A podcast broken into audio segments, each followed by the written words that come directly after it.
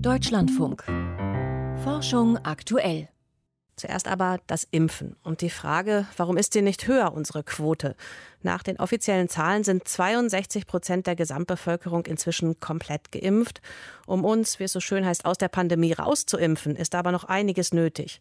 Wer aber ist warum bisher nicht dabei? Dazu gibt es jetzt neue Zahlen aus der sogenannten Cosmo-Studie, unter anderem des RKI und der Universität Erfurt, inklusive Analyse.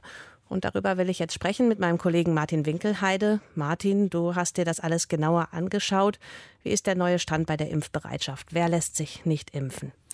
Die Gruppe der Ungeimpften ist nicht einheitlich. Das ist das wichtigste Ergebnis eigentlich. Cornelia Beetsch, Professorin für Gesundheitskommunikation an der Universität Erfurt und Leiterin von der Cosmos-Studie, die sagt, Menschen in dieser Gruppe sind eher jünger, eher weiblich, haben eher Kinder, haben eher eine niedrige Bildung und kennen eher niemanden, der schon mal Covid-19 hatte. Und sie sind eher arbeitslos, also ein sehr heterogenes Bild. Und auch was die Einstellung zur Corona-Impfung angeht, zeigt sich ein differenziertes Bild. Von den Ungeimpften sind 20 Prozent bereit, sich impfen zu lassen. 24 Prozent sind unsicher oder zögerlich. Und 56 Prozent von den Ungeimpften wollen sich auch nicht impfen lassen. Mhm. Schauen wir mal auf die Seite der Chancen. Ähm, heißt, äh, jeder, jeden Fünften könnte man jetzt mit einem niedrigschwelligen Angebot vielleicht diese Woche erreichen. Ähm, wie sieht es bei denen aus, die unsicher sind? Die im Prinzip auch. Also es sind ja Menschen, ja. die unsicher sind, ob der Nutzen einer Impfung die Risiken überwiegt. Sie sorgen sich um akute Impfnebenwirkungen, auch um mögliche Langzeitfolgen der Impfung.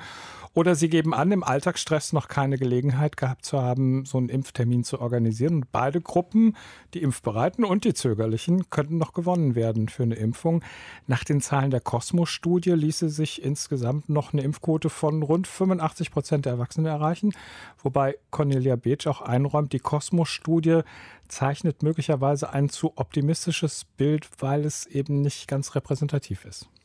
Und dann ist da diese andere Gruppe der Menschen, die sagen, bisher, sie wollen nicht immerhin mehr als jeder zweite bei denen, die noch nicht geimpft sind. Und da habe ich dann eben gedacht, oha, das sind ja doch ziemlich viele, oder? Ja, also in der Kosmos-Studie zumindest eine relativ stabile Gruppe. Andere Studien sagen, der harte Kern der Impfgegner ist kleiner, etwa 5 Prozent. Interessant ist, warum die Menschen sich nicht impfen lassen wollen. Sie haben stärkere Sicherheitsbedenken, was die Impfstoffe angeht. Sie halten eine Impfung für überflüssig, da Covid-19 für sie in der, also in ihrer Wahrnehmung keine Bedrohung darstellt. Und sie haben weniger das Gefühl, durch eine Impfung zur Normalität zurückzukommen, also mehr Kontakte haben zu können. Und sie sagen häufiger, wenn sich viele andere impfen lassen, dann muss ich mich auch nicht noch impfen lassen auf diese Impfwoche geschaut. Wie, schau, wie schätzt du das dann jetzt aktuell ein? Wen kann man da überhaupt erreichen auf Basis dieser Zahlen? Es ist sicherlich ein gutes Angebot für die, die prinzipiell impfbereit sind. Also niedrigschwelliges Angebot ohne großen Organisationsaufwand, ohne Anmeldung, quasi Impfung nebenbei.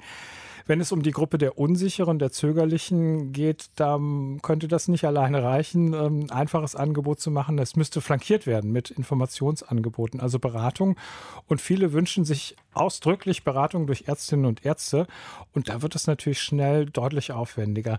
Eine wichtige Gruppe sind junge Frauen, die in der Phase der Familienplanung sind, schwanger sind oder Kinder haben. Und die Anregung von Cornelia Beetsch ist hier, die Frauenärztinnen und Ärzte besonders einzubeziehen, dass die ganz gezielt diese Frauen ansprechen und informieren, auch vor dem Hintergrund, dass die Ständige Impfkommission ja inzwischen uneingeschränkt die Impfung von Schwangeren empfiehlt nach den ersten drei Monaten der Schwangerschaft. Und ein weites, weiteres wichtiges Argument ist da auch Väter und Mütter, die sich impfen lassen, stücken, schützen ja ein Stück weit auch ihre kleinen Kinder, die sich nicht impfen lassen können vor einer Ansteckung. Und dann kommen wir mal zum harten Kern, also diejenigen, die sich jetzt bisher nicht impfen lassen wollen. Gibt es da eine Chance, dass sie ihre Haltung ändern? Wie ist da das Wissen? Also da reicht es nicht, dass der Impfbus vors Möbelhaus fährt oder vors Stadion. Es geht ja um relativ stabile Einstellungen und der Rat von Cornelia Beetsch, Ärztinnen und Ärzte, die ja wichtige Vertrauenspersonen sind, die sollten ermutigt werden, Falschinformationen zu korrigieren und Sicherheitsbedenken eben mit guten Informationen zu begegnen, um das aufzubrechen.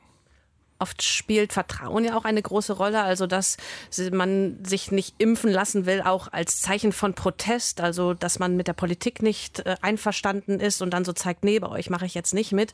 Sagt die Erhebung dazu auch was? Ja, also bei uns gibt es schon auch einen statistischen Zusammenhang von Vertrauen und Impfbereitschaft. 18 Prozent haben angegeben, Nicht-Impfen ist Ausdruck von politischer Unzufriedenheit.